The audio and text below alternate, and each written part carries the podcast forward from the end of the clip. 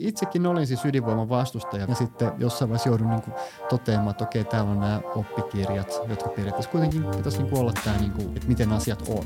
Ja se on ihan niin kuin aika lailla päinvastoin siitä, että kaikkea mitä luulin tietää. Ennen kuin mä oon eläkkeellä, niin Suomen pitäisi olla täysin niin kuin hiilineutraali, suorastaan imeä niin kuin ilmakehästä hiiltä. Me ei olla lähelläkään sitä. Jos nyt jossain räjähtäisi jotain ja tänne tulisi hirveä määrä, niin mitä voisi peruskansalainen tehdä tai selvitä tämmöisestä Tšernobylistä? Moi kaikki Futucastin kuuntelijat ja kaikki Futucastin, kaikki jotka ette kuuntele Futucastia, moi teille myös, vaikka te ette kuule tätä, mut moi. Mun nimi on Isak Rautio ja William von der Baale istuu mun vieressä ja tää on Futucast. Just näin. Jep. Haluaisinkin toivottaa mä, moi mä, kaikille ihmisille, jotka en, ei kuuntele meitä. En. ja. Joo. Tällä kertaa meillä on vieraana äh, Ville Tulkki ja kysyin jakso, että äh, kuka sä oot? Niin voidaan selittää tässä jakson aikana, että mikä sun asiantuntijuusala on. Me puhutaan tässä jaksossa siis ydinvoimasta ja energiasta ylipäätään. Joo, mä oon tosiaan äh, tehnyt ydinvoiman kanssa hommia tässä viimeiset viisitoista vuotta. Oon tällä hetkellä työskentelen V T T:llä ydinturvallisuus äh, tutkimusalueella eli, eli Antti tiimipäällikkönä. Vasara tuttu, tuttu A, Antti Vasara on mun pomon yeah. pomon pomo. Nice. Joo, Antti Vasara oli meidän kolmas vieras. Kyllä. Silloin L- no niin, podcastin alkuvaiheessa. Joo. Loistavaa. Joo, että mä oon tosiaan niin kun, jota, ydinturvallisuuden kanssa ydinpolttoaineen käyttäytymistä alun perin tehnyt väitöskirjan siitä tämmöistä, että mitä ydinpolttoaineen käy, tapahtuu, kun se laittaa ydinreaktori sitten energiaa, jos tapahtuu onnettomuus ja näin edelleen. Siitä sitten on siirtynyt vähän tekemään tulevaisuuden sovellusten, mitä ydinvoimalla voitaisiin jatkossa tehdä. Tämmöiset pienet modulaariset reaktiorit, voisiko niitä käyttää kaukolämpöön, teollisuuden lämpöön, tämmöistä. Ja nyt on sitten työskentelen tiimipäällikkönä tämmöisessä yhdessä tutkimusryhmässä. Nice. Oletko sä nähnyt Tšernobylin vielä? En oo, että mulla ei ole H B O:ta. Ah. Meillä on tota, mun kollega Jaakko Leppäsen, joka on tutkimusprofessori kanssa, tämmöinen blogi, fissioreaktori piste wordpress piste com, mihin Jaakko on pistänyt just tämmöisen niin kuin Let's Watch-tyyppisen sen Tšernobylin niin kuin seuraus- ja reaktiokommentit jota, ydinfyysikon silmiin. On laittanut, onko se, se on julkisia laittanut, jossain? Se on julkisia, se on, okay. on, niin kuin, se on luettavissa siellä Fissioreaktori-blogissa. Mä oon siis täys, mä en tiedä mitään mistään, mm-hmm. etenkin ydinvoimasta. Eli, mutta kun katsoin sitä, katsoin sitä sarjaa, niin varmaan jollain tavalla aika aita, mutta jollain tavalla tuli semmoisia fiiliksiä, että tämä no. nyt ei välttämättä ihan siinä on, siinä, on, siinä on ilmeisesti vähän dramatisoitu sitä. Joo, joo voi kuvitella. Mutta kannattaa lukea, että meillä, nyt on, tota, meillä on ollut tämmöinen ammatillinen blogi tota, viimeisen vuoden, jossa on ollut ehkä muutama sata lukijaa ja nyt kun tästä sitten tuli, Jaakko meni tänne viihteen puolelle, niin heti tuli niin kuin neljäkymmentätuhatta kävijää. Että mm. Se on vähän tämmöinen, että huomaa, että ketään ei kiinnosta asiantuntijat, kunnes ne siirtyy sitten viihte- viihteeseen. Niin sinusta pitää eikä tulla näyttelijä, sit sä voit olla asiantuntija jossain asiassa. Niin. Se toimii vähän niin päin. No pitää eikä olla tunnettu. Niin, se on, se on just näin. Joo. Se olisi auttanut tätä podcastiakin, jos me oltaisiin oltu Isakin kanssa jotain. jotain. Niin, oltaisiin vähän niin kuin tunnettuja, mistä me oltaisiin, mistä me ollaan sit hyviä. Voisi olla joku sirkuksen johtaja, en mä tiedä mikä mulla on. Mutta hei, mistä, miksi tämän jakson ideana puhuu tota, ö, ydinvoimasta ja energiasta ylipäätään? Ja varmaan yksi kysymys, mikä ainakin no, monella kuuntelijalla mielessä on se, että niin onko ty, ydin, ydinvoima mm, turvallista ja tarpeellista mm, tällä hetkellä. Joo, aika hyvin muotoutua, I guess. Ja, ja, mutta miten, miten tätä keskustelua ylipäätään lähdetään lähestymään? Ja miten sitä pitäisi lähestyä sun mielestä? Niin siis, tota, et jos verrataan niin kun nyt, tosiaan niin kun meillä on maailmassa fossiilisilla saadaan se kahdeksankymmentä prosenttia energiasta otetaan fossiilisilla. Mm. Sitten meillä on näitä ota, vähän hiilidioksidisia ota, energialähteitä. Meillä on ota, ydinvoima, sitten on aurinko, tuuli, nämä uusiutuvat. Biomassastahan keskustellaan koko ajan, mutta siis niin kuin osa siitäkin totta kai se tavallaan kestävästi käytettävä on oikein hyvä. Että tavallaan ne on sitten vastaa tästä niin kuin lopusta, mm. pienestä osasta maailmanenergiaa. Ja meidän pitäisi niin kuin laajentaa sitä settiä kattamaan kaikki se ihmiskunnan energian tarve. Ja se niin kuin on ihan törkeä työ. Joo. Ja siihen tullaan niin kuin tarvitteen oikeasti kaikki työkalut, mitä meillä on, ja en ole varma, riittääkö sekään. Et siis siinä mielessä tämmöinen, että onko ydinenergia tarpeellista, niin kyllä se on.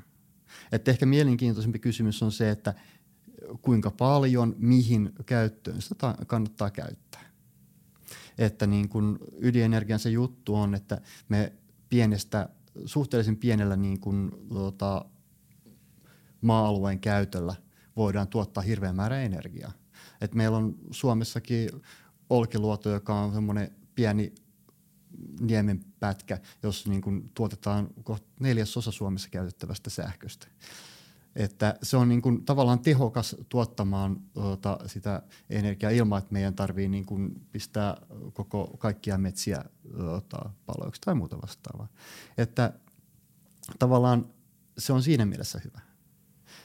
Et sit silloin niin kuin totta kai ei se kaikkeen sovellu meillä niin kuin, ja sitten myöskin niin kuin tämmöinen, että ei sitä kannata niin kuin ylimäärin tuottaa. Jossain Ranskassa tällä hetkellä on, ota, valtaosa sähköstä tuotetaan ydinvoimaa. Se on mahdollista, mutta ei se välttämättä enää niin kuin kustannustehokasta. Se on poliittinen päätös siellä, että näin tehdään. Että käytännössä se on sitten tämmöinen, että ydinenergia on osa tätä niin kuin energiantuotantopalettia. Siinä missä aurinko, tuuli, vesi, voima, bioenergia, geoterminen, kaikki nämä. Et tavallaan niin kuin tämän haluaisin ota, yleensä näissä tähän kysymykseen, onko tarpeellista.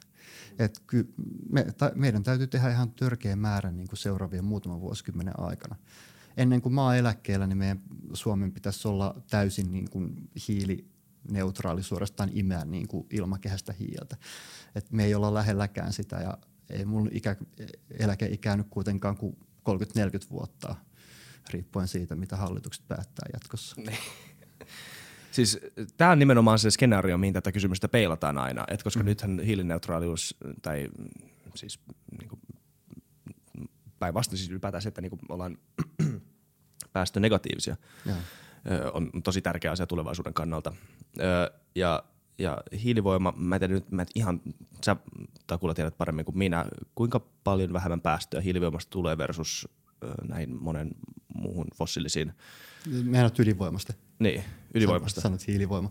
Hiilivo- Sanoinko mä hiilivoima? Ydinvoima. Joo. Eli siis tämä on tavallaan, että jos katsoo vaikka kansainvälisen ilmastopaneelin mm. tota, ää, raporttia, niin siellä on tämmöiset, niin kun, he ovat ottaneet ison kasan elinkaarianalyysiraportteja, elinkaarianalyysitutkimuksia, joissa otetaan siis käytännössä niin kuin kaivamisesta, valmistuksesta, käytöstä, loppusijoituksesta tai jätteiden huollosta eri energiamuodoilla, että kuinka paljon hiilidioksidia tulee. Mm. Niin, ota, käytännössä siellä on niin, että ota, ydinvoima, tuulivoima, ne on suunnilleen samoilla ota, määrillä siinä niin kuin kymmenen ja kaksikymmentä ota, gramma per ota, kilowattitunti energiaa. Sitten aurinkovoima, se on pikkasen enemmän, se riippuu hyvin voimakkaasti siitä, että missä se paneelit on tuotettu, missä niin kun, ota, niin se käytetään.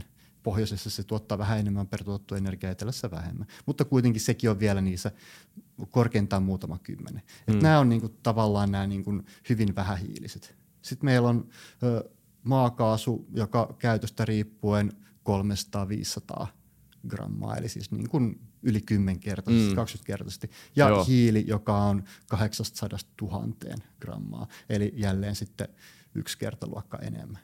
Mutta kun hiili, hiilipäästöistä puhutaan, niin ydinvoima, aurinkovoima, tuulivoima, ne on kaikki siellä niin kuin hyvin ota, vähäpäästöisessä. Biomassan suhteen riippuu ihan törkeästi siitä oletuksesta, minkä sä teet, siellä, siellä haitari on ihan kaameen suuri.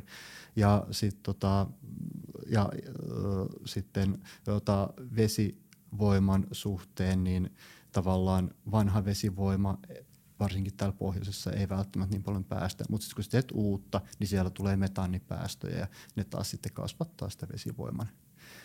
Ja tavallaan tämän takia, että jos me halutaan pysyä niin kuin tässä hiili- tai niin kuin tuottaa energiaa, uutta energiaa hiilivapaasti, niin silloin nämä, just nämä tota, ydin, tuuli, aurinko on hyvin tärkeitä. Vesivoiman, biomassan suhteen pitää olla tarkkoja siitä, että tehdään ne järkevät asiat. Kuinka paljon sitten niin kuin oikeasti auttaisi, jos me opittaisiin varastoimaan sähköä, ää, niin kuinka paljon, onko se sitten osa tätä, tätä laskelmaa kanssa, että jos, et voisiko se niinku helpottaa vähän tätä tuotanto-ongelmaa sitten Joo. myös? Siis tota, tässä täs on tosiaan se, että niin kun, tota, meillä on sekä tuotanto että sitten kulutus. Et käytännössä tällä hetkellähän ö, meidän systeemi on silleen, että tuotanto vastaa sitten kulutusta. Ota, ja, mutta sitten jatkossa tämä saattaa olla yhä enemmän sille, että meillä tulee tämmöisiä niin kulutusjoustoja, niistä puhutaan. Että sitten, jos meillä on paljon tuuli-aurinkoenergiaa, jotka tuottaa sään mukaan, niin silloin meidän pitää joko löytää keino varastoida se energia tai sitten löytää näitä kulutusjoustoja, jotka että silloin kun on paljon energiaa saatavilla, niin me ota, käytetään ota, paljon sitä energiaa, silloin kun on vähän, niin joustaa. Niin, tämä on sitten semmoinen käytännössä niin kun, oikeastaan riippuen siitä varastoinnin hinnasta, mikä tulee, niin on sitten se, että mikä määrä erilaista tuotantoa on kannattavaa. Jos varasto on tosi halpaa, niin sitten varmasti niin kun tuuli- ja aurinkovoima tulee olemaan pa- paljon suuremmalla osuudella. Jos varastointi on vähän kalliimpaa, niin silloin meidän kannattaa olla enemmän tämmöistä ydinvoimaa esimerkiksi mukana tässä paletissa. Mutta sehän on just se suuri kysymys siitä, että miten tämä varastointi tulee kehittymään tällä hetke- tässä lähitulevaisuudessa. Siitä on paljon lupauksia, mutta toisaalta ne ei ole vielä välttämättä kaikki missään nimessä aktualisoituneet. Nyt tämä tulevaisuuden keskustelu käy niin kuin enemmän niin kuin kahden puolen ympärillä, jos puhutaan niin kuin tästä energian tulevaisuudesta. Se on uusiutuva energia, jossa on, mukaan luetaan vesivoima, tuulivoima, aurinkovoima ja sitten ydinvoima on se niin kuin toinen puoli. Sitten on ne ihmiset, jotka vielä niin kuin puhuu, että öljy on ihan jees, mutta ei nyt ei puhuta ei siitä sinne, tässä, ei mennä, siihen, ei mennä siihen. Öö, mennään, puhutaan näistä, eli siis... Öö, Okei, öö, nyt, no, tää on vähän paha, koska me kaikki ollaan varmaan aika samaa mieltä tässä huoneessa. Mä nyt on, mä, nyt on, niin mä, mä puolustan aurinkovoimaa, vesivoimaa ja tuulivoimaa. Mä sanon, että Villehän me voidaan rakentaa mitään ydinvoimaloita, koska nämä räjähtää ja sitten kaikki kuolee. Tämähän on kamalaa, emme voida tehdä näin. Tämä on tämä to, toinen puoli, että sitten niin kuin tavallaan tehdään tämmöinen valinta joko hyvistä tai huonoista perusteista. Että sä just sanoit, että sä oot nähnyt Tšernobyl-sarjaa ja tää on nyt vaikuttanut. Ei, mä haluan sitä samaa tänne. Ihan, ka- ihan kamalasti, joo. Niin. Joo. Tota, tää on siis jälleen ota, siis tämmöiset, niin kun, ota, suurin osa tämmöisistä niin kun energiaskenaariotutkimuksista on todennut, että siis jos me ota, tähän niin kun, tu- tuuli, vesi, aurinko ota, pelkästään siihen mennään, niin se hinta tulee olemaan paljon korkeampi. Ja sitten on tietysti ihan yhteiskunnallinen kysymys, että, voidaanko, että halutaanko me vaan sanoa, että me halutaan tehdä tämä ratkaisu. Me maksetaan tästä enemmän, me tingitään ehkä jostain muusta. Se on ihan niin kuin mahdollinen valinta, että esimerkiksi Saksahan tällä hetkellä niin kuin on lähtenyt sille linjalle. Tosin he eivät saa sitä hiilivoimaa pois, mikä sitten taas on aika... niin kuin ilmastorikollista suorastaan. Niin hetkinen, eikö tämä on eikö tämä tosi fakta, että siellä on energiapäästöt noussut, mitä enemmän ne on alkanut ottamaan käyttöön tämmöisiä uusiutuvia energialähteitä? En, en mä nyt ihan tuommoiseen to, okay. noinkaan sanoisi. Saksassa on se haaste, että heillä on tosi voimakkaasti poliittisesti niin kuin tuki sillä niin kuin hiiliteollisuudella näille, joten niitä okay. ei ole ihan hirveästi laitettu alas, ajettu alas. Ja käytännössä mitä Saksa nyt on tehnyt, kun he ovat lähteneet niin kuin rakentaa uusiutuvaa li- lisää, niin sitten käytännössä vie sitä halpaa, ota, silloin kun tulee paljon energiaa, he vie naapurimaihin. Joten käytännössä sitten se hiil- hiilen polton määrä on pysynyt suhteellisen samana, ehkä vähän mennyt alaspäin, mutta pääosin he ovat sulkeneet sitten ydinvoimaa hmm. tässä. Että niin kuin ei... Se, että onko Saksassa päästöt, niin kun, kyllä siellä on, päästöt on laskeneet, mutta ei missään nimessä niin paljon kuin he ovat itse sanoneet, että haluaa laskea. Mm. Ja se aiheuttaa nyt E U:ssa ongelmia, kun puhutaan siitä, että lähdetään, halutaan kiristää näitä päästötavoitteita. Ja siellä on Saksa ja sitten entisen tota, keskisen Itä-Euroopan maa, tai itäisen Keski-Euroopan maat, miten se nyt sanotaankaan, nämä puolet ja muut sitten vastustamassa sitä tavoitteiden kiristämistä. Et se Saksassakaan ei ole niinku kovin helppoa tämä poliittinen tilanne sitten, kun pitäisi oikeasti ruveta tekemään kipeitä päätöksiä. Mut miten turvallisia ydinreaktorit ja ydinvoimat nyt ihan niin tosiasiassa on? Tämä on kuitenkin se kysymys, mitä se on, ota, mä, mä, mä sanoisin, että se on hyvin turvallisia. Et tota, käytännössä niin kun ydinvoima että me voidaan käyttää ydinvoimaa, niin meidän pitää niin kuin tavallaan päästä siihen turvallisuuden tasoon, mikä yhteiskunta vaatii ydinenergialta. Ja yhteiskunta vaatii siis todella korkeata turvallisuuden tasoa ydinenergialta. Se on paljon korkeampi kuin mitä vaikka autoillessa on tai lentäessä. Lentäminenkin on suhteellisen tai hyvin, hyvinkin turvallista, kun vertaa meidän arkisiin hommia, silti niin kuin lentokoneet aina väliin tippuu. Ydinvoima, ydinvoimat vaaditaan tosi suurta turvallisuuden tasoa ja se toteutetaan. Et käytännössä mitä se sitten tarkoittaa on se, että niin kun jos vaikka, en tiedä onko tämmöinen äh, nettisaitti kuin äh, World in Data tuttu. Joo, Joo mä luulen, mä, mä oon käynyt joskus sillä. Joo, se on, ne, he, he, he niin kuin erilaisia tilastoja kerää. Jo. Niin heillä on ydinvoimasta tämmöinen, niin kuin, ja just tästä turvallisuudesta, niin tämmöinen tilasto, missä he näyttää, että niin kuin, vertaa siihen, että tuotettu energian määrään, kuinka paljon ihmisiä kuolee. Niin tota, ydinvoima on siis todella paljon turvallisempi kuin, tota, niin kuin tota, mitkään nämä polttamiseen perustuvat energialähteet. Käytännössä se, että niin kuin, tota, puhutaanko me niin kuin onnettomuuksista tai ihan kä- käytännössä niin kuin normaalista operoinnistakin. Saks- vaikka just saksalaiset puolalaiset niin kuin tota, hiilivoimalat, ne päästää pienhiukkasiin, joihin kuolee ihmisiä. Aa, niihin, niin. kuo- et, tota, niihin kuolee ihmisiä enemmän kuin Tšernobyliin kuoli tai tuleekaan kuolemaan. Et siis tavallaan tämmöinen niin, kuin niin sanotusti business as usual, tämmöinen normaali tilanne, niin se meillä niin kuin, tota, se, se hyväksytään paljon ene, paremmin kuin sitten tämmöinen tosi mediaspektaakkeli onnettomuus. Niin, ne on niin, leffaa tehty. Niin, ja ne on niin valtavia tavallaan skan- niin. tai semmoisia niin kuin niin. kertamenetyksiä ja, no, ja no, niin no, pitkäkestoisia no, ja no, niin kuin huomattavia käsin kosketeltavia enemmän no, kuin pienhiukkaset totta kai. Se on totta kai. Et se on niin kuin, sehän on niin kuin tavallaan, että siis ydinvoimassa on tämmöisen suuren onnettomuuden riski. Se on, joten käytännössä se tarkoittaa sitä, että jos käyttää ydinenergiaa, niin se pitää tehdä vastuullisesti. Siihen pitää niin kuin, siihen turvallisuuteen pitää panostaa, jätteiden huol- huolehtimiseen pitää panostaa. Esimerkiksi näin Suomessa niin niinhän me ollaan tehty. Joten täällä niin kuin tavallaan voidaan sanoa, että se ydinenergian käyttö on kestävää, kestävällä pohjalla. Se, että niin kuin varsinkin joskus kuusikymmentäluvulla silloin, kun ota, jotkut isot maat, niin heillä oli kaikenlaisia projekteja, ajatteli, että no, jos meillä on jotain ongelmia, siirretään se vähän syrjään ja huolehditaan myöhemmin. Se oli semmoinen asia, niin kuin, mikä ei ole kestävää eikä hyväksyttävää.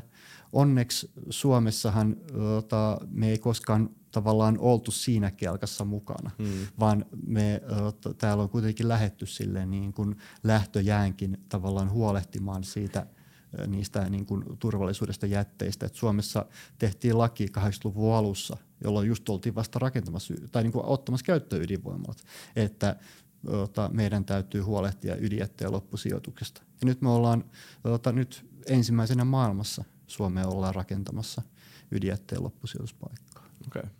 Tässä on monta liikkuvaa osaa, eli siis jos otetaan yhtenä se, mitä kuitenkin kuulee, tai ehkä vähän nyt tämän saman asian toistamista, mutta et saadaan niinku oikeasti se avattua kunnolla, että et, et nyt on, kuinka kauan me nyt on ollut ydinvoimaa? Se on siis Manhattan-projektista lähtien suurin piirtein kai, eikö se ole vähän niin kuin siinä aikoina? Ens, ensimmäistä tota, energiaa tuotettiin ydinvoimalla viisikymmentäluvun alkupuolella, joo. Ensimmäiset lamput syttyi. Niin, siihen, si, siitä asti seitsemänkymmentä vuotta. Ja nyt meillä on niinku kaksi paikkaa maapallolla, jotka on niinku vähän, vähän niin kuin niinku, niinku paskannettu. Ne, ne nyt ei enää, niinku, siellä ei niinku oikeasti pysty asumaan enää. Ja, mm. Mutta mut tämä on, niinku se, on niinku se skenaario, mikä maalataan. Onko tämä totta? Onko se oikeasti näin? A ja B, onko se, onko se mikä näistä, mikä näistä tota, mikä teki Tšernobylistä Tšernobyl ja Fukushimasta Fukushiman, ja miksi nämä muut reaktorit ei ole samassa, ö, samassa uhka, samalla uhkavyöhykkeellä, etenkin Suomessa vaikka, sanotaan Suomessa, puhutaan Suomesta. No siis, ota, mun mielestä se kaikista oikeastaan pahin, pahin asia niin kuin sekä Tšernobylissä että Fukushimassa mm. oli se, että ei ollut niin kuin, ne, se tapahtumaketju lopulta ei ollut niin kuin mitenkään täysin niin kuin, ö, en, ennakoimaton, mm. vaan se oli käytännössä silleen, että siellä oli, ö, ta, tehtiin asioita tai jätettiin tekemättä asioita se, ö, ta, periaatteessa niin organisaatio oli unohtanut, että tämmöisiä juttuja ei pidä tehdä. Siellä Tšernobylissä niin, ota, vaihe, haluttiin tehdä joku testi, jota sitten loppujen lopuksi te- tekivät henkilöt, jotka eivät oikeastaan tienneet, mitä olivat tekemässä, koska ota, toi vuoro oli vaihtunut. Se ota, tavallaan op- operoitiin reaktoria semmoisella alueella, missä oli erikseen, tai niin kuin, ota, mikä periaatteessa tiedettiin, että ei, ei pidä tehdä näin. Mm.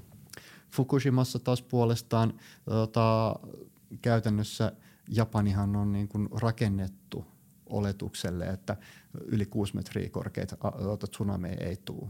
Tai jos tulee, ne on niin harvinaisia, että yhteiskunta ei voi varautua siihen. Sen takia siellä kuoli sen tsunamin takia parikymmentä tuhatta ihmistä. Ja sitten nämä ota, Fukushima on voimalaitoksessa, niin ota, siellä oltiin todettu, että me emme var, tai he, he eivät varaudu si- sellaiseen tämmöiseen niin, kuin niin harvinaiseen tilanteeseen, vaikka heillekin oli sanottu, että teidän pitää varautua tämmöiseen. Että itse asiassa sitä maanjäristystä lähempänä oli ota, toinen ydinvoimalaitos, jossa oli Ota, tul- tai näitä tsunamimuureja niin kuin, ota, korotettu. Ja se selvisi ota, ihan ilman mitään. Tota, siis se on, no niin. Se, niin. Eli siis tavallaan tämä ei ollut silleen niin, kuin, niin sanotusti yllätyksenä, se on niin kuin, tavallaan se organisaatio niin, ei okay. tavallaan ottanut tätä huomioon. Tämä on tämmöinen niin kuin asia, mitä puhutaan niin kuin turvallisuuskulttuurina. Ja se turvallisuuskulttuuri on tosiaan, kun te, ollaan tekemisissä tällaisen niin kuin, ota, korkean ota, seurauksen, pienen mahdollisuuden korkean seurauksen ota, tilanteessa, niin ota, se pitää tavallaan organisaatiossa mennä niin kuin pohjalta johtoon, että niin kuin tavallaan ymmärretään tekojen seuraukset, ymmärretään mikä se on, ota, minkä kanssa ollaan tekemisissä ja näin edelleen. Niin se on yksi sellainen asia, mikä niin kuin esimerkiksi Tuota, Suomessa sitten niin kuin pidetään korkealla. Meillä on tuota, asiantuntevat organisaatiot, jotka t- tunnistaa vastuunsa. Että se on niin kuin, tavallaan, mä voisin kertoa vaikka kuinka paljon niin kuin, tavallaan teknisiä syitä, niin. mit, mitkä ne erot on, mutta, koska mä oon itsekin tekninen henkilö. Niin. Mutta niin kuin, ehkä kaikista loppujen lopuksi syvällisin syy on se, että meillä on ne, se on se organisaatio, meillä on ne ihmiset, jotka pitää asioista huolta. Suomessa on semmoinen jatkuva parantamisen kulttuuri, että sitten ö, siinä vaiheessa, kun tuli kansainväliset stressitestit Fukushiman jälkeen, niin Suomessa ei kovin paljon ö, tämmöisiä puutteita löytynyt, koska voimalaitosten rakentamisen jälkeen ne ö, yhtiöt on pitäneet niitä, niin kuin päivittäneet niitä, huomattu uusia asioita, niin sit siitä on taas niin kuin tehty muut jotta niin kun ei tulisi tämmöistä yllättävää. Et se on tavallaan tämmöinen niin kun ydinvoima on energiantuotantomuotona niin kun kyllä varsin hyvä tässä ilmaston kannalta, mutta se vaatii sitä vastuullista toimintaa.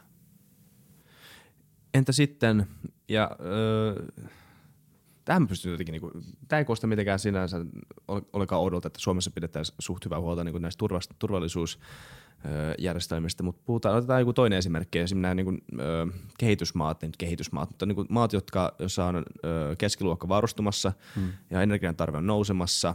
Otetaan vaikka Intia, no offense Intia, mutta siis, mutta siis mä, mä nyt en ehkä välttämättä luottaisi lähtökohtaisesti yhtä paljon niin kuin intialaisen turvallisuusviranomaisen selvitykseen kuin sen suomalaisen, ihan vaan niin kuin hmm. historian perusteella. Niin, I, tota, ikävä kyllä, tai ikävä totta yllätys sulle, mutta Intiassahan on ihan törkeä määrä ydinvoimaloita. On vai? On, on. Oh, ja ne toimii kaikki hyvin. No niin, kato, en mä tiedä mistään mitään. Mutta mut siinä olisi ollut, mä olisin ottanut sinnekin toisen esimerkin esille, eli niin kuin tota, otetaan Pakistan. Sanotaanko Pakistan, koska se on siinä vieressä ja se liittyy tähän samaan konfliktiin, minkä mä olisin ottamassa esille. Kyllä, kyllä. Ja tota, öö, öö, niin, öö, no A, siinä on se, että, että, pysty, että pystytäänkö, öö, millä tavalla voidaan ylläpitää semmoista, niin kuin, semmoista turvallisuusstandardia, tämmöistä kansainvälistä turvallisuusstandardia öö, kaikkialla. Ja sitten toiseksi, jos nyt otetaan tämä Intia-Pakistan öö, kysymys myös esille, niin siinä aukeaa toinen Pandoran lipas, jotka on ydinaseet. Että et sitten jos joku niin kuin maa saa öö, uraninjalostus luvan, mä en tiedä mitä se käytännössä, mikä se käytännön termi on, mutta joku tämmöinen vastaavanlainen, että saa niin kuin alkaa tekemään tätä hommaa. Mm. Ja, ja Että, että siinä ohella sitä rakentaa joku toinen bunkkeri sen viereen, jossa sitten Joo. rakennetaan pommi. Joo. No siis tässä on oikeastaan niin kuin näihin molempiin puoliin niin, tota, vähän voi sanoa, että sama vastaus. Eli se on tämmöinen kansainvälinen yhteisö. Mm. Eli meillä on tota, tota, kansainvälinen atomienergiajärjestö Y K:n alla, I A E A, jonka, jolla on muutama tehtävä, joista niin kuin yksi on tota, edistää tota, siinä, siinä vaiheessa, kun joku maa on päättänyt, siinä minä haluan te- tuottaa energiaa ydinenergialla, niin edistää ydinenergian rauhaamasta käyttöä. Ja toinen puoli on sitten ota, valvoa tätä ydin ota, asemateriaalien ota, tämmöstä, että ei tule tämmöistä ydinasemateriaalien proliferaatiota. Siinä on kansainväliset sopimukset, ydinsulkusopimus, joka käytännössä siis tarkoittaa sitä, että kun maa allekirjoittaa sen, niin heillä on oikeus saada apua ota, ydinenergian rauhaamaisen käyttöön, mutta he samalla ota, ovat antaneet pois ota, oikeuden hankkia ydinaseita. Et se on niin kuin tavallaan tämmöinen ota, kansainvälinen sopimus, joka allekirjoitettiin joskus, nyt nolottaa, en nyt muista tarkkaan vuosilukua, mutta niin kuusikymmentäluvulla, joka tavallaan jakoi maailman sitten niin kuin ydinasevaltioihin ja niihin ei-ydinasevaltioihin.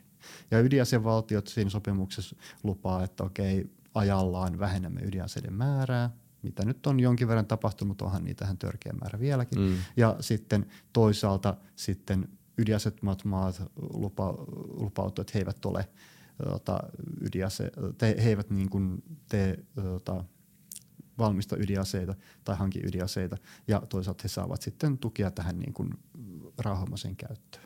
Nyt kun maa ilmoittaa, että okei, mä haluan niin kuin, meillä on ydinteollisuutta, niin sitten siinä vaiheessa ota, ne tulee sitten I A E A:n valvonnan alle, että meillä nyt V T T:llä on uusi tämmöinen tota, ydinturvallisuustalo, jossa on tota, kuuma kammi, että jos voidaan käsitellä radioaktiivisia näytteitä. Niin esimerkiksi sekin on niin kuin I A E A:n valvonnan alla, että sinne saattaa tulla kansainvälinen valvontaporukka katsomaan, että me ei, et me ei ruveta mitään suomalaista niin kuin aseohjelmaa tässä tekemään tai muuta vastaavaa. Että nämä on niin kuin tavallaan tämmöinen valvonta Mm. pelaa koko ajan. Tavallaan se tietotaito, materiaalit, niiden niin kuin vieminen rajan ylitse on luvanvaraista ja sitä sitten valvotaan. Ja se on tietysti totta kai menee semmoiseksi niin kuin varsin ota, monimutkaiseksi varmasti jossain vaiheessa, mutta käytännössä tämä niin kuin kansainväliset sopimukset niin on ollut aika tehokkaita. Et joskus viisikymmentäluvulla oletettiin, että maailmassa tulisi olemaan kymmenittäin ydinasevaltoja. Ei ole. Niitä on paljon vähemmän. Et siis tavallaan, ja sitten just tämä, että tavallaan se infrastruktuuri, mitä meillä Suomessa vaikka on tämän mm. niin kuin ydinenergian käyttöön, niin ei se sovellu ydinaseisiin niinkään. Et siellä on muutama semmoinen niin kuin, ota, kohta, missä pitää olla tarkkana sitä valmistusketjua. Mm. Mutta niin kuin tämmöinen pieni maa, joka haluaa vaan käyttää ydinenergiaa, voi ostaa tavallaan nämä palvelut sitten niin kuin, ota, ulkomailta, jolloin niin kuin varsinaisesti tämmöistä niin kuin ydinaseuhkaa ei niin mm. paljon ole. Niin se tottu, jotenkin se tuntuu toimivan, koska ei niitä räjähtele. Niin, siis nimenomaan. Niin, niin. Se on oikeastaan loppupeleissä, totta kai on muitakin mittareita, mutta se on varmaan, me ollaan puhuttu mustista markkinoista ja kaikista tästä, mutta et näköjään niitä ei ole kuitenkaan niin helppo myydä ja siirtää, tai sitten jo, jolla ei ole, tai kenelläkään ei ole ollut tarpeeksi niin kuin iso insentiivi vielä räjäyttää sellaista, et, et, että, mutta on se riski kuitenkin olemassa. Niin. Ja siis tämähän on vähän tämmöinen, että tota, se, että sulla ei ole ota, tämmöistä ydinenergiaa, ei ole mikään tae siitä, että niin kun, et voisi tehdä aseita. Se on niin, nimenomaan. Että just tämä, että niin kun, ota, Pohjois-Koreassa, niin ei siellä ole varsinaisia ydinvoimaloitahan siellä. Niin, nyt niillä on, ydin, niin, niillä on ydinase. Niin, että, niin. Ota, just, just tämä, että niin kun, tässä on, ota, se, se linkki ei ole ehkä niin, niin voimakas kuin mitä sanotaan. Kyllä. Niin, ja se se, on, nyt tässä huomaa jo vähitellen, me ei ole varmaan kouluttu kaikki argumentteja läpi, mutta tämä on vähän kaivelemista, tämä ydinvoiman vastustamista, tämä paholaisen asian näin leikkiminen, tämä on vähän mm. kaivelua. Jaa. Mä haluan kysyä parista, mä haluan puhua siitä, mitä sille voi tulevaisuudessa tehdä ää, niin kuin ydinvoimalla, sanoit, että, että sitä tutkit nyt, mutta mä haluan kysyä kahdesta tämmöistä, mä en tiedä onko se myyttejä, onko se totta, mutta mä haluan selvittää, eli kaksi ää, tapaa lieventää radioaktiivis, niin kuin radioaktiivisuuden tuottamia oireita tai selvitä tämmöisestä Tšernobylistä. Ja to, ei selvitä, mutta et periaatteessa jos nyt jossain räjähtäisi jotain ja tänne tulisi hirveä määrä, niin mitä voisi niin kuin peruskansalainen tehdä, niin mä oon ymmärtänyt, että, että niin kuin joditabletteja kun vetää, niin se auttaisi ainakin pikkasen pahimpiin oireisiin. Ja sitten toinen on, että, että vesi, siis jos sä meet veden alle tai oot vedessä, niin radioaktiivisuus jotenkin ei no. samalla tavalla, koska jos, no mä no. selitän kohta, mistä mä oon saanut sen, se on no. jotenkin matemaattinen argumentti, mutta, mutta ainakin se jodi, niin onko se totta vai ei? Joo, no siis tota, tää menee monimutkaiseksi, mutta joo, eli siis käytännössä tota, siis ydinreaktori, ydinreaktorissa syntyy tota, fission kautta siis paljon erilaisia alkuaineita ja säteileviä nuklideja. Ja että jos tapahtuu ydinonnettomuus, niin ota, ne pääsee leviämään maailmalle. Jotkut aineet on ota, paljon niin kuin helpommin lähtee liikkeelle, jotkut raskaat aineet niin kuin pysyy siinä niin kuin reaktorin lähellä. Et käytännössä sitten, ota, ja sitten myöskin se, että tavallaan mitä ota, radioaktiivisempi aine on, niin sitä nopeammin se puoliintuu pois. Eli käytännössä silloin, kun jos, jos tulee ydinonnettomuus, niin ensimmäiseksi pyritään ota, pidättämään niitä radioaktiivisia aineita, jotta ota, kaikista vaarallisimmat kerkee ota, hajoamaan pois. Eli tässä on niin kuin esimerkiksi tämä ero niin Tšernobylin ja Fukushiman välillä. Tšernobylissä se, ota, tuli se kaasuräjähdys, niin, se, niin kuin, tavallaan se koko reaktori oli sitten niin kuin ulkona. Appo se auki. Se koko, appo, appo se auki. Joo, sinne, se. Tu, sinne tulee ne tota, palo, palo, ensimmäiset palomiehet, jotka ei tiedä mitä on tapahtumassa. Niin. Ja tota, ne tulee just siihen kaikista pahimpaan niin kuin, Oi, mahdolliseen. Joo, hyvä nakki.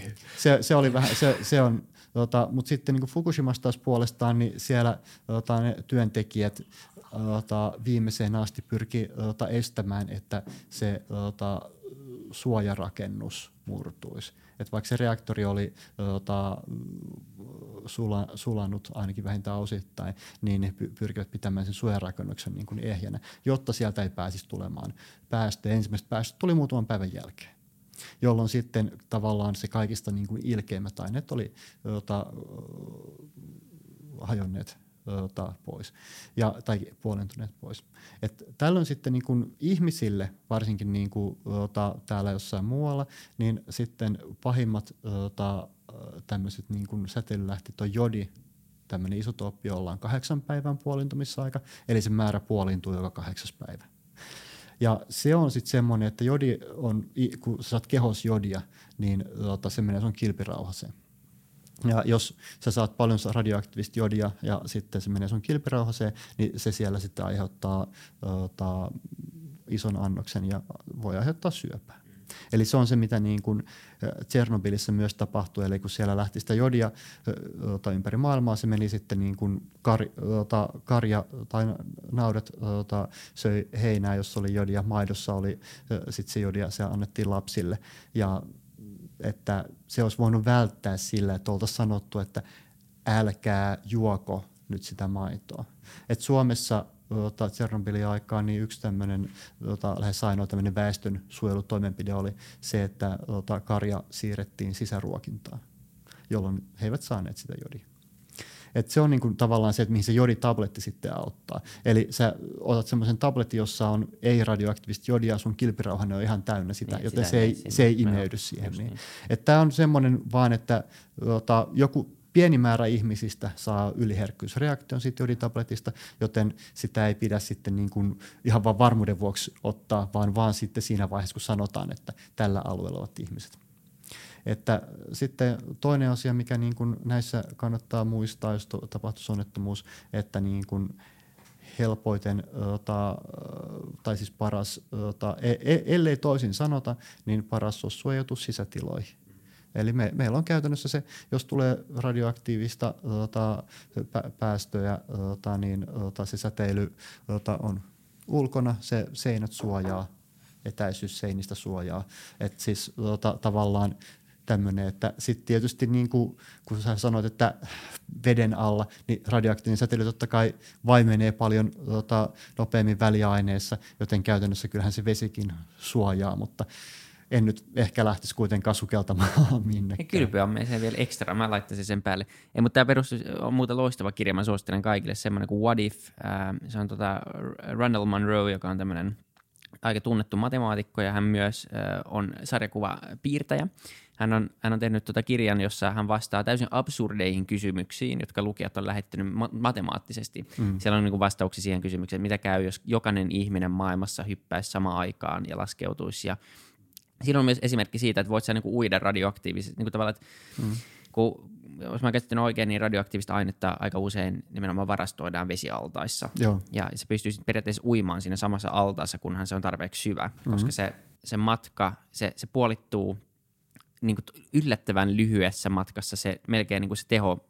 Joo, sanoit, to, ja sehän on niin kuin täysin epäintuitiivista, että sä voisit mm. mennä uimaan johonkin altaaseen, missä on radioaktiivisia tynnyreitä. Mutta periaatteessa se olisi turvallista, kunhan se on tarpeeksi syvä. Pitääkö se paikkaansa? No joo, siis käytännössä, mutta en, en nyt suosittele missään nimessä. Että siis tavallaan tota, tässä tota, polttoaine, sanotaan niin esimerkiksi käytetyn polttoaineen välivarastoinniksi. Eli sitten kun ollaan otettu reaktorista pois ennen kuin laitetaan loppusijoitusluolaan, niin, niin tota, meillä voi olla joko märkävarastointi tai kuivuvarastointi. Tämä märkävarastointi on se, että polttoaineniput on semmoisen syvän altaan tota, pohjassa. Siellä on sitten muutama metri vettä. Ja se vesi palvelee kahta tarkoitusta. Toisaalta se jäähdyttää niitä nippuja, koska siellä on vielä vähän lämpöä, joka syntyy. Ja toinen on sitten se, että se suojaa ihmisiä siltä radioaktiivisuudelta.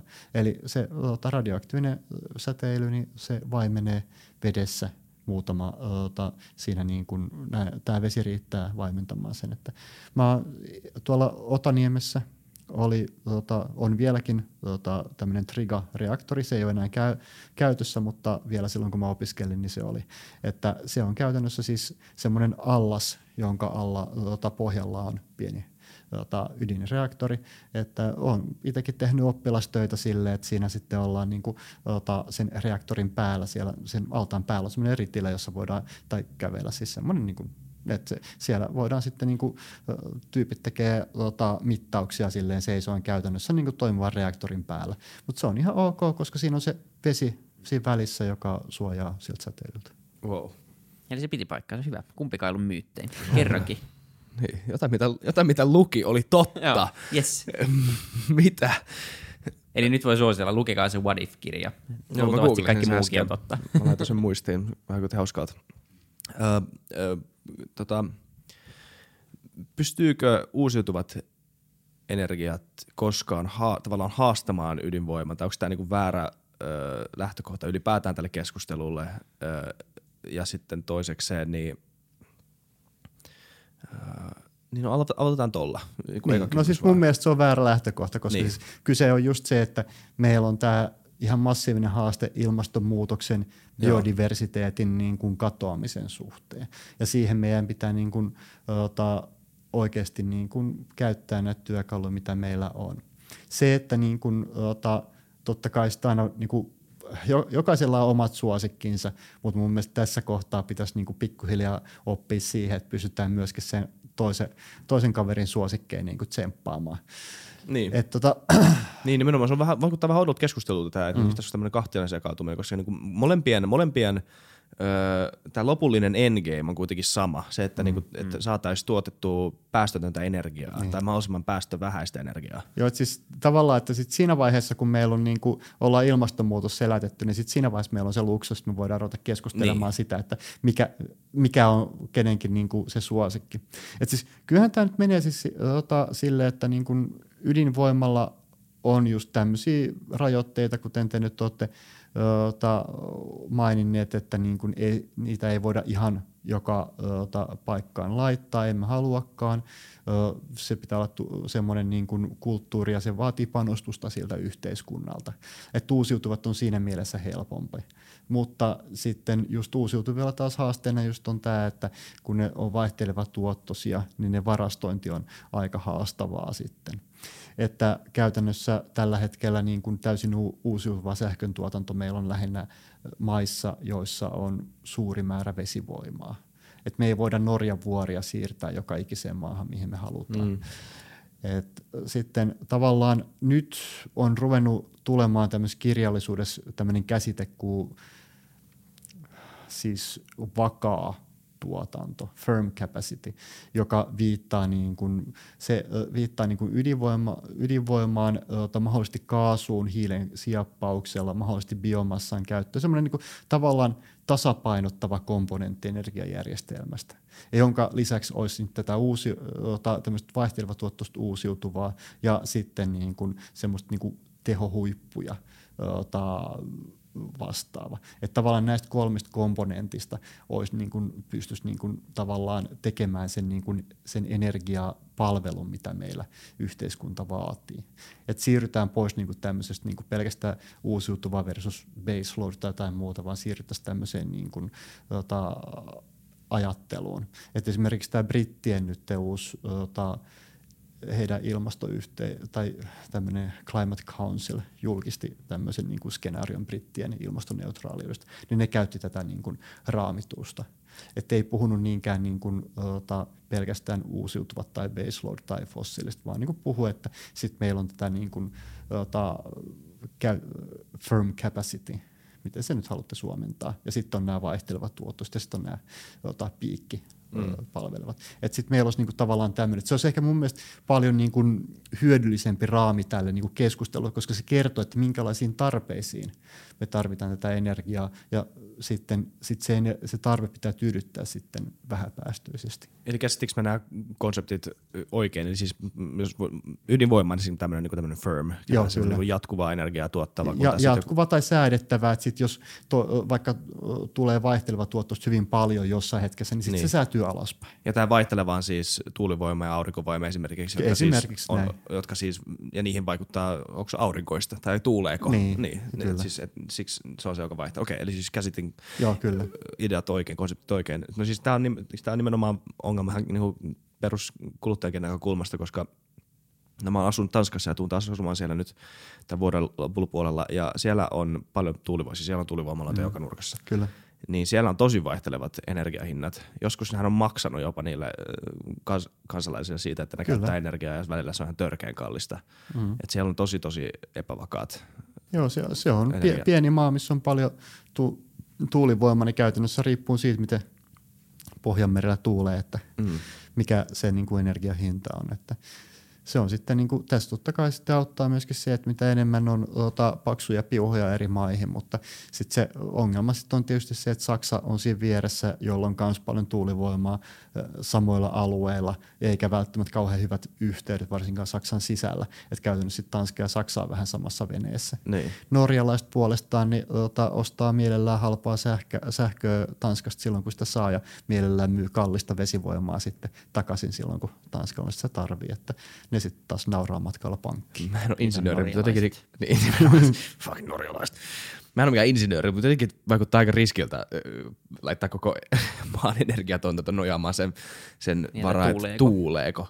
Niin varmaan niinku, kyllähän se niinku, sillä järki kuulostaa järkevältä, että on, on, on semmoinen hyvä kokonaisuus kaikkea. Mm. Et, et se, se on järkevä. Mitä sitten tämmöiset niinku alternatiiviset vaihtoehtoiset energiamuodot, josta on puhuttu, jotkut fuusioenergia tai tämmöinen, niin miten todennäköisiä ne oikeasti on? Niin, no siis fu- fuusiohan toimii. Meillä on tuo aurinko tuolla to- todisteena siitä, että ja sitten siis käytännössä me saadaan maan päälläkin fuusio kyllä niin kuin nykyiselläkin toimimaan, mutta ongelma on siinä, että tällä hetkellä siihen sen fuusion tuottamiseen menee vielä mm, niin kuin enemmän energiaa ja. kuin, niin kuin sen ota, mitä siitä saa. Että nyt sitten tulee tämä, valmistuu Ranskaan ITER ensi vuosikymmenellä, niin siellä olisi tarkoitus demonstroida, että päästäisiin ensimmäisenä tämmöiseen niin kuin tuotettaisiin fuusiolla niin paljon energiaa, että sen sitten hyötykäyttö olisi mahdollista. Ja sitten taas kestää jonkin, tuota, jonkun vuosikymmenen seuraavaan sitten demolaitoksen, joka on sitten demofuusiolaitos, joka tuottaisi sitten sitä oikeasti sähköäkin.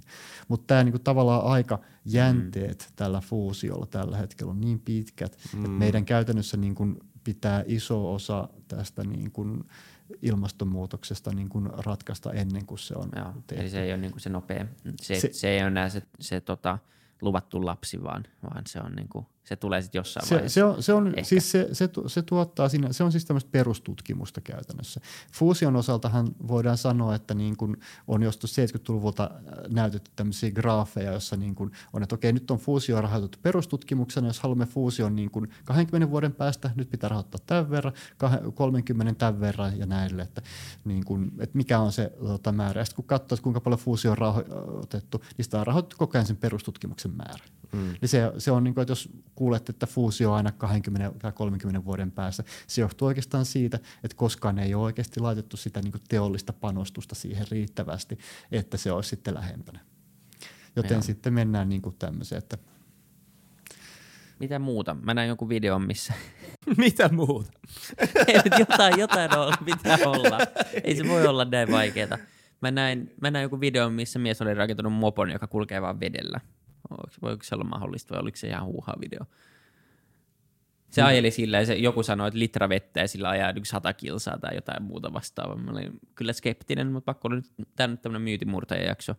Mä oon, mun mielestä mä oon nää, niinku kuullut samaa ainakin, että joku on saanut vedellä toimimaan jotain. Ja sitten kaikki se hirveä se video vaan, että tämä on se, mitä öljyfirmat ei halua, että tiedät, okei, okay, joo.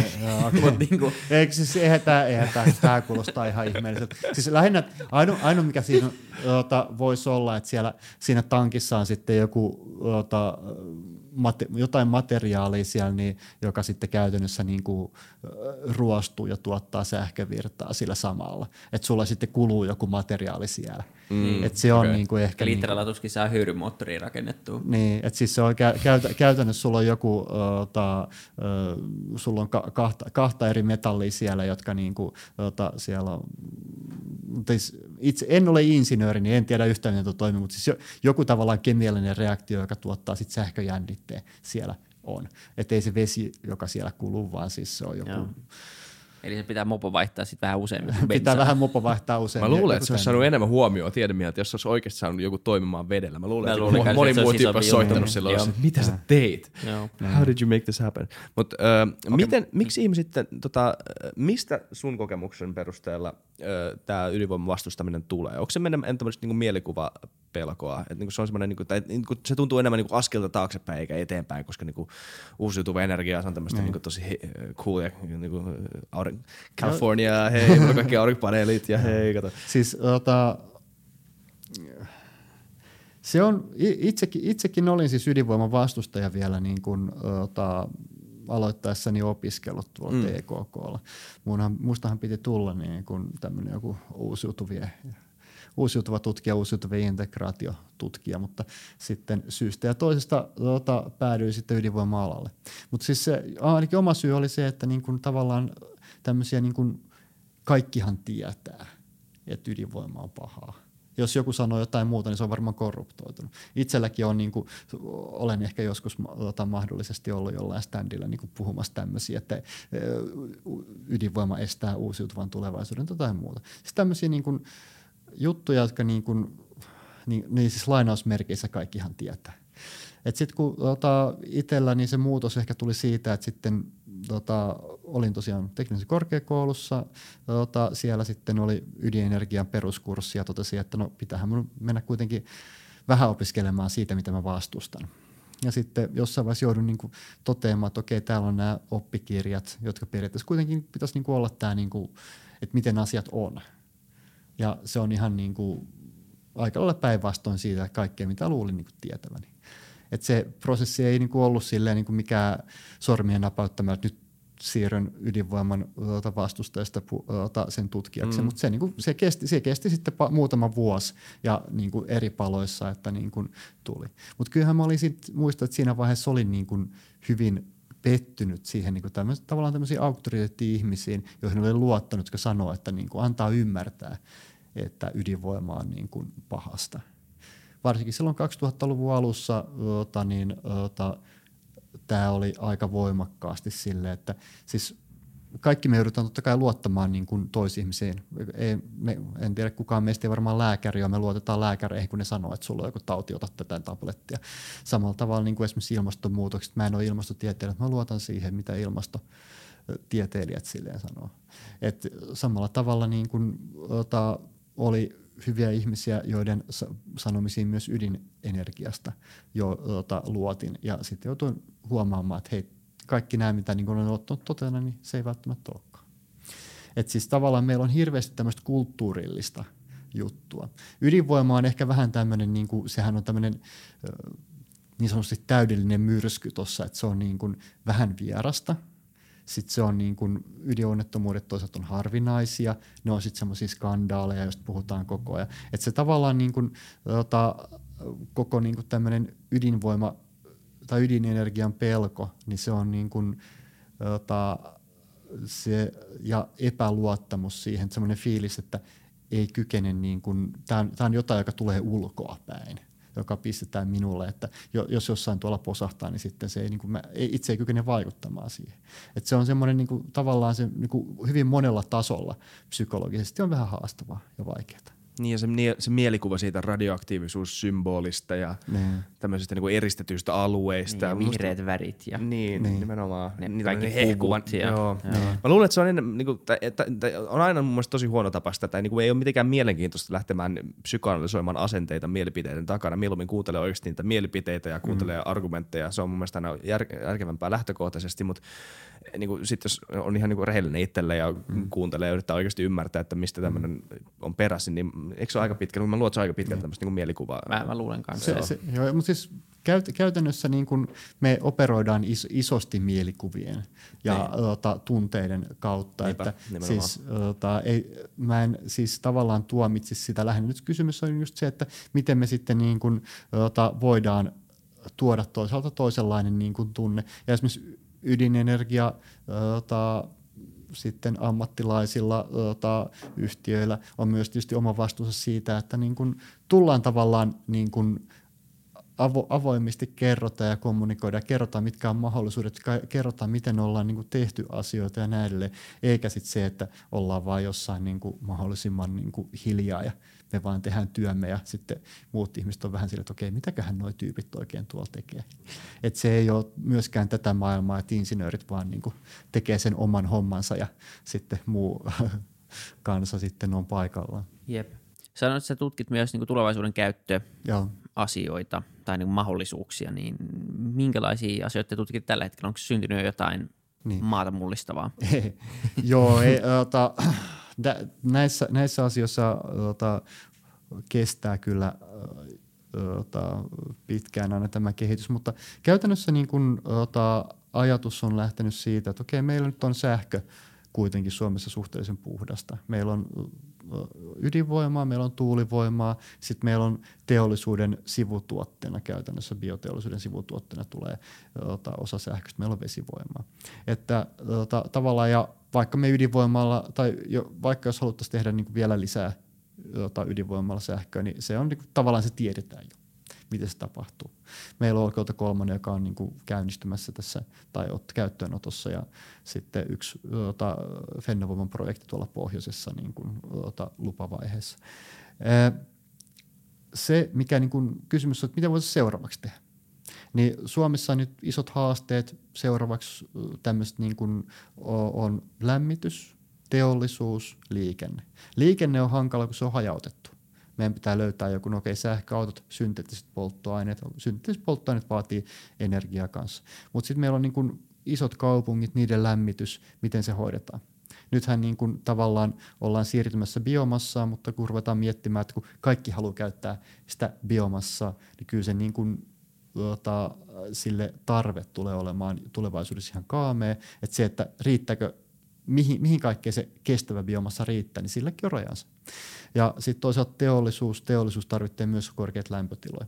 Niin nää, tavallaan tämä lämpökäyttö olisi sit seuraava tämmöinen ydinenergian niin juttu, että voisiko tuottaa kaukolämpöä ydinenergialla, voitaisiko tuottaa teollisuuden kemian prosesseihin vaatimat lämmöt ydinenergialla. Ne vaatii vähän erilaisia reaktoreita, osa vähän ota, ota, jopa helpompia tehdä, niin kuin kaukolämpöreaktorit, se on sata asteista vettä verrattuna tuohon kolmesataa asteeseen sähköntuotantoon vaatimaan.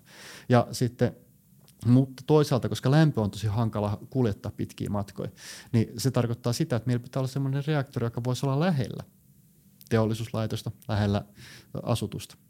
Että miten me voidaan saada niin turvallinen, niin, mm. tuota, niin sanotusti pomminvarma reaktori, joka sitten niin kuin voidaan myöskin laittaa lähelle asutusta. Miten me voidaan todistaa, miten me voidaan todentaa, että tämä ei, niin kuin, tuota, tässä on niin kuin mahdollisuus. Tai tämä on mahdollista, tämä on niin kuin perusteltavista, tämä on turvallista. Koska kuten sanottu, yh- yhteiskunta vaatii ydinvoimalta hyvin korkean turvallisuuden tason. Ja siitä, siitä me ei haluta tinkiä, mutta se, että miten se turvallisuuden taso saavutetaan, niin se on sitten tota, eri asia. Nykyisillä voimalaitoksilla ne on suuria, mutta ne laitetaan sitten myöskin kauas isosta tota, asukaskeskittymistä. Tavallaan saadaan ihan sillä etäisyydelläkin niin kuin osa siitä turvallisuudesta. Jos me saada, tehdään pienempiä reaktoreita, niiden turvallisuus voi olla helpompi taata, koska niissä on vain pienemmät lämpökuormat. Et voisiko se olla perusteltavissa, että tämmöinen pienempi reaktori olisi sitten vähän lähempänä käyttökohdetta? Et se on niinku tavallaan tämmöistä niinku konseptuaalista. Meillä just al- alkaa E U-rahoitteinen projekti, mitä mä oon koordinoimassa tota, tämmöisten pienten modulaaristen reaktoreiden lisensioinnista. Kolme vuotta, viisitoista partneria, kahdeksasta eri maasta. Kuinka pienestä puhutaan siis? No tota, nämä olisi, tota, riippuu käyttökohteesta. Eli tota, yleensä tämmöinen pieni modulaarinen reaktori, se on ihan ö, terminä määritelty, että kolmesataa megawattia sähkötehoa tai alle. Lovisa on viisisataa megawattia, että se olisi niinku puolet yhdestä Lovisan reaktorista. Mutta käytännössä iso osa näistä on sitten paljon pienempiä, eli siis ota, puhutaan niinku kymmenen megawatin mikroreaktoreista, joita suunnitellaan. Tässä on mitään. Paljon, kuinka ah, niinku, anteeksi, jos, anteeksi. Niinku tuomiokirkkoon, vertaan tuomiokirkkoon. Tuomiokirkko, siis pienempi kuin tuomiokirkko. Mutta siis käytännössä niinku, tavallaan Kanadassa puhutaan, että kymmenen tuhatta asukkaan kaupungille olisi sitten semmoinen, tai kylälle, joka on siellä kaukana ota, tiettymien teiden päässä. Tai siis ihan niin kuin satoja kilometrejä sähköverkosta. Siellä nykyään toimii silleen, että viedään ö, dieselit sinne ja putputetaan. Niin ota, pistettäisiin sitten yksi reaktori, joka tuottaisi sähkön kymmenelle tuhalle ihmiselle. Se on niin kuin, ota, tavallaan, että tämmöisiä pieniä kyliä, yksittäisiä tehtaita. Että sit se on niin kuin, ota, fyysisestihän nämä on niin kuin tavallaan teollisuusrakennuksen kokoisia. Mm. Ei, ei varmaan tuomiokirkkoa nyt sentään, mutta okay. Pienempi. Mutta siis käytännössä se idea olisi, että ne olisi niin kuin, ota, tämmöisiä niin kuin, tota, tavallaan tuottaa sen määrä energiaa, kun tarvitaan. Ja se fyysinen koko, niin se on semmoista teollisuuslaitosta, että ajatus olisi se, että itse ne ydinreaktorit on jotain, mikä mahtuisi niin kuin vaikka rekan selkää tai rekkaa lavalle. Mutta sitten niin kuin, ota, käytännössä totta kai se niin kuin infrastruktuuri sinne ympärille, niin se on niin kuin jonkinlainen teollisuuslaitos tyyppinen. Okei. Okay. Miltä reaktori näyttää? Mikä, mitä siellä on? Mitä se, mitä se niinku, onko semmoinen mötikkä? Tai joo. Nyt, joo. No siis, ota, käy, tää, tää onkin hienoa, kun ei päässyt piirtämään, yleensä mä piirrän näissä asioissa. Mutta siis käytännössä niin kun, ota, ydinvoimalla, sulla on siis ota, vaikka, sulla on yleensä tämmöinen niin kun vesi, vesi, vesipiiri, eli siis sulla on yksi kohta, missä niin kun vettä lämmitetään, ota, sit se lämpenee, siellä saattaa olla lämmönvaihdi, jonka jälkeen on sitten toinen kierto, missä on turbiini. Ja sitten generaattori. Eli käytännössä niin kuin ihan samalla tavalla kuin kaasuhiilivoimaloissa sulla on se ota, tavallaan vesipiiri, jossa on lämmönlähde yhdessä päässä, toisessa päässä ota, höyry pyörittää turbiinia. Joo. Ydinvoimaloissa tämä lämmönlähde on sitten tämä ota, ota, reaktori sydän, mikä, missä on siis meidän näissä nykyisissä laitoksissa, ne on tämmöiset kevytvesireaktoreita, niin käytännössä siellä on siis ota, polttoainenippuja. Ja eli polttoaine on semmoisissa sentti kertaa senttisylinterimallisissa ota, keramisissa uraanidioksidipelleteissä, jotka on pinottu päällekkäin ja suljettu semmoiseen metalliseen ota, tankoon. Se on semmoinen metallinen tanko, niin kuin se, sentti, vähän reilu sentti tai no, riippuen designista, niin sentin ympärillä on halkasia ja sitten pituutta on kolme neljä metriä. Nämä ota, tangot on yhdistetty nippuihin, vaikka kymmenen kertaa kymmenen tai viisitoista kertaa viisitoista nippuja, ota, jotka on sitten semmoinen niin kuin, no, toista, ota, jo, jotain kymmeniä senttejä kanttiinsa ota, pitkiä ota, nippuja ja niitä sitten laitetaan vierekkään. Jo, ne muodostaa tavallaan tämmöisen reaktorisydämen, jossa sitten ota, tapahtuu ota, fissioketjureaktio. Eli käytännössä niin kun, ota, uraani halkeaa, siitä vapautuu muutama, kaksi kolme neutronia, ne neutronit lähtee sinkoille kauhealla energialla, ne ota, törmäilee siinä ympärillä olevan veden ota, vetyatomeihin ja hidastuu siitä niistä, kun on hidastunut riittävästi ja ne sattuu osumaan taas jälleen sinne fissiliin uraaniytimeen, niin sitten sen jälkeen se uusi uraaniytin halkeaa ja päästää taas muutaman neutronin. Osa näistä neutroneista katoaa muualle sinne matkalle, mutta siis käytännössä tässä on niinku sit tämmöinen niinku ketjureaktio. Ja sitten käytännössä sitten, ota, jos näitä fissioita tapahtuu eri sukupolvissa enemmän kuin aikaisemmin, silloin teho nousee. Siinä on sitten erilaisia niin kuin, tota, takaisin tota, kytkentämekanismeja, jotka sitten tasaa sen niin kuin tehon jollekin tietylle tasolle. Et sitten meillä tota, no, ydinreaktorissa sitten niin kuin nostetaan se teho sitten sille halutulle tasolle, se lämmittää sitä vettä, vapaa, se vesi vie sen, tota, virtaava vesi vie sen energiaa ja siitä sitten pyöritetään generaattoria. Mutta se ei ole niin kuin tavallaan sen tota, kum, kummallisempi. Niin kuin höyryy. Se on vaan höyryy tuottaa. Niin. Niin. Et siis se on vaan lähinnä, että niin kuin, ota, se on sitten kaikki tämä muu siinä ympärillä, niin sitten ö, tavallaan on vaan sitä, että pyritään niin kuin, että se uraani kun halkeaa, sieltä syntyy radioaktiivisia isotooppeja, ne yhä on siellä polttoainesauvoissa. Ja me halutaan pitää se siellä polttoainesauvassa siihen asti, kunnes se on sitten turvallisesti siellä loppusijoituskapselissa mm. sitten maanpovessa joskus kymmen, vuosikymmenten jälkeen. Yksi sellainen spekulointikysymys vielä, joka ei pohjaudu mihinkään niin kuin yleensä. Mut, mut tota, onko muita aineita? On, onko meillä niinku toiveita löytää muita aineita tai ainekombinaatioita, niin kuin kryptoniittia tai jotain, jotain niin kuin maapallon päältä tai sitten avaruudessa, joka voisi olla turvallisempaa kuin uraani ja ajaisi vielä sama asian. Niin. No siis tämä turvallisempi kuin uraani. Et käytännössä niin kuin, uraani ei ole, ei, tai tavallaan, että niin kuin, uraani tota, ei ole itsessään kovin vaarallista. Meillä on niinku kallioperässä uraania aika paljon. Teet porakaivon kallion, niin sieltä tulee veden mukana uraania, jota sä juot jonkin verran. Siis käytännössä sitähän valvotaan niinku eri alueilla, että kuinka paljon uraanipitoisuutta on ja sitten katsotaan, että ihmiset juo sitä liikaa, ja. Koska se on raskas metalli.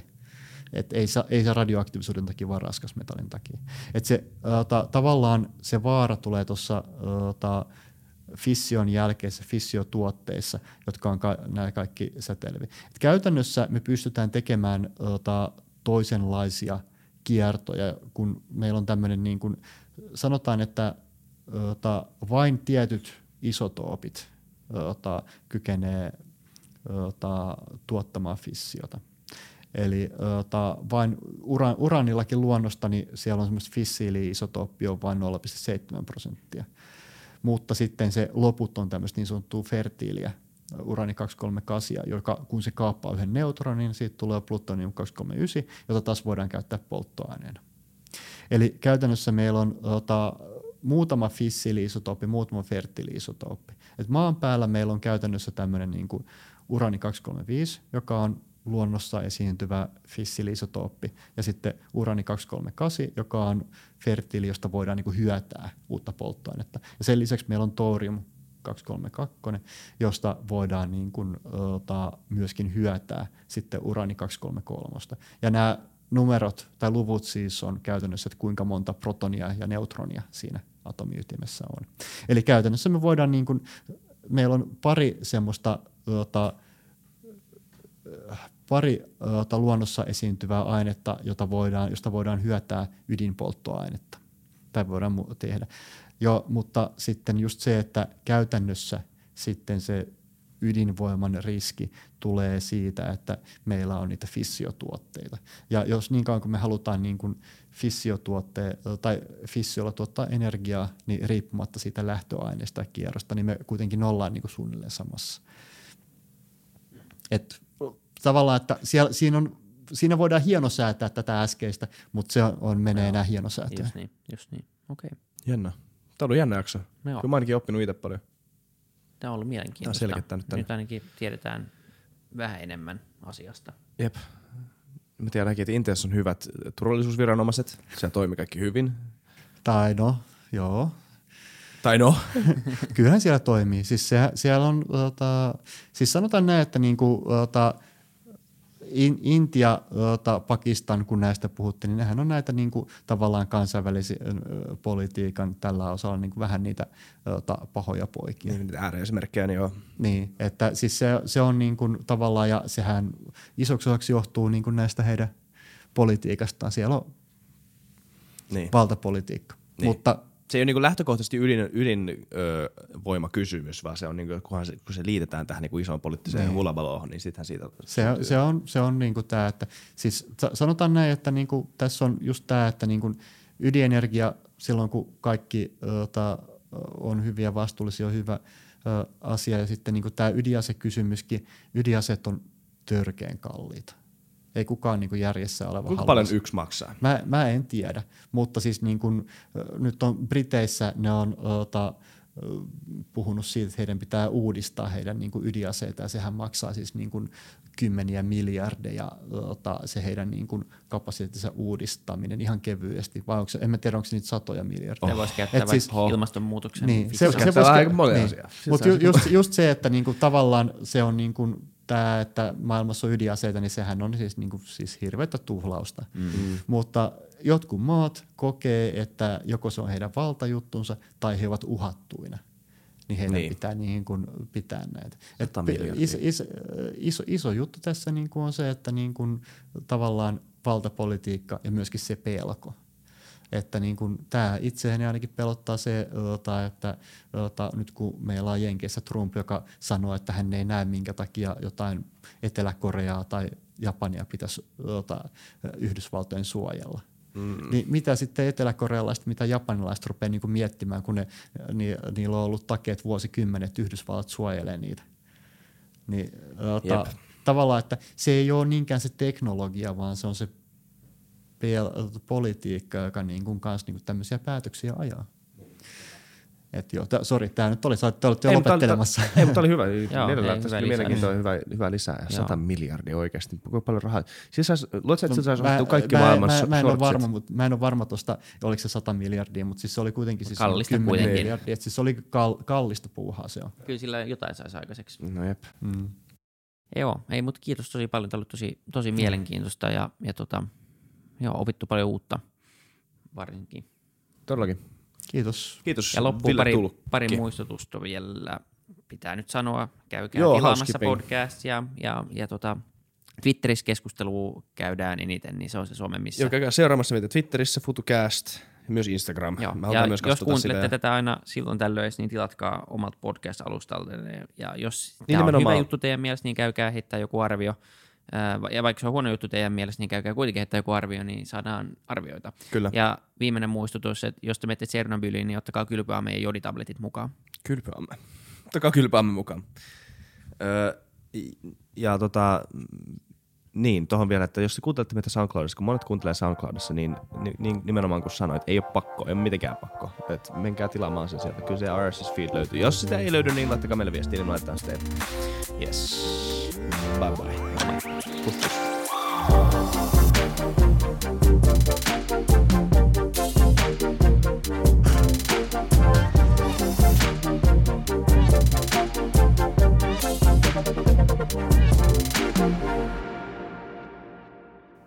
Kiitti kaikille kuuntelijoille, yhteistyökumppaneille ja Futucastin koko tiimille.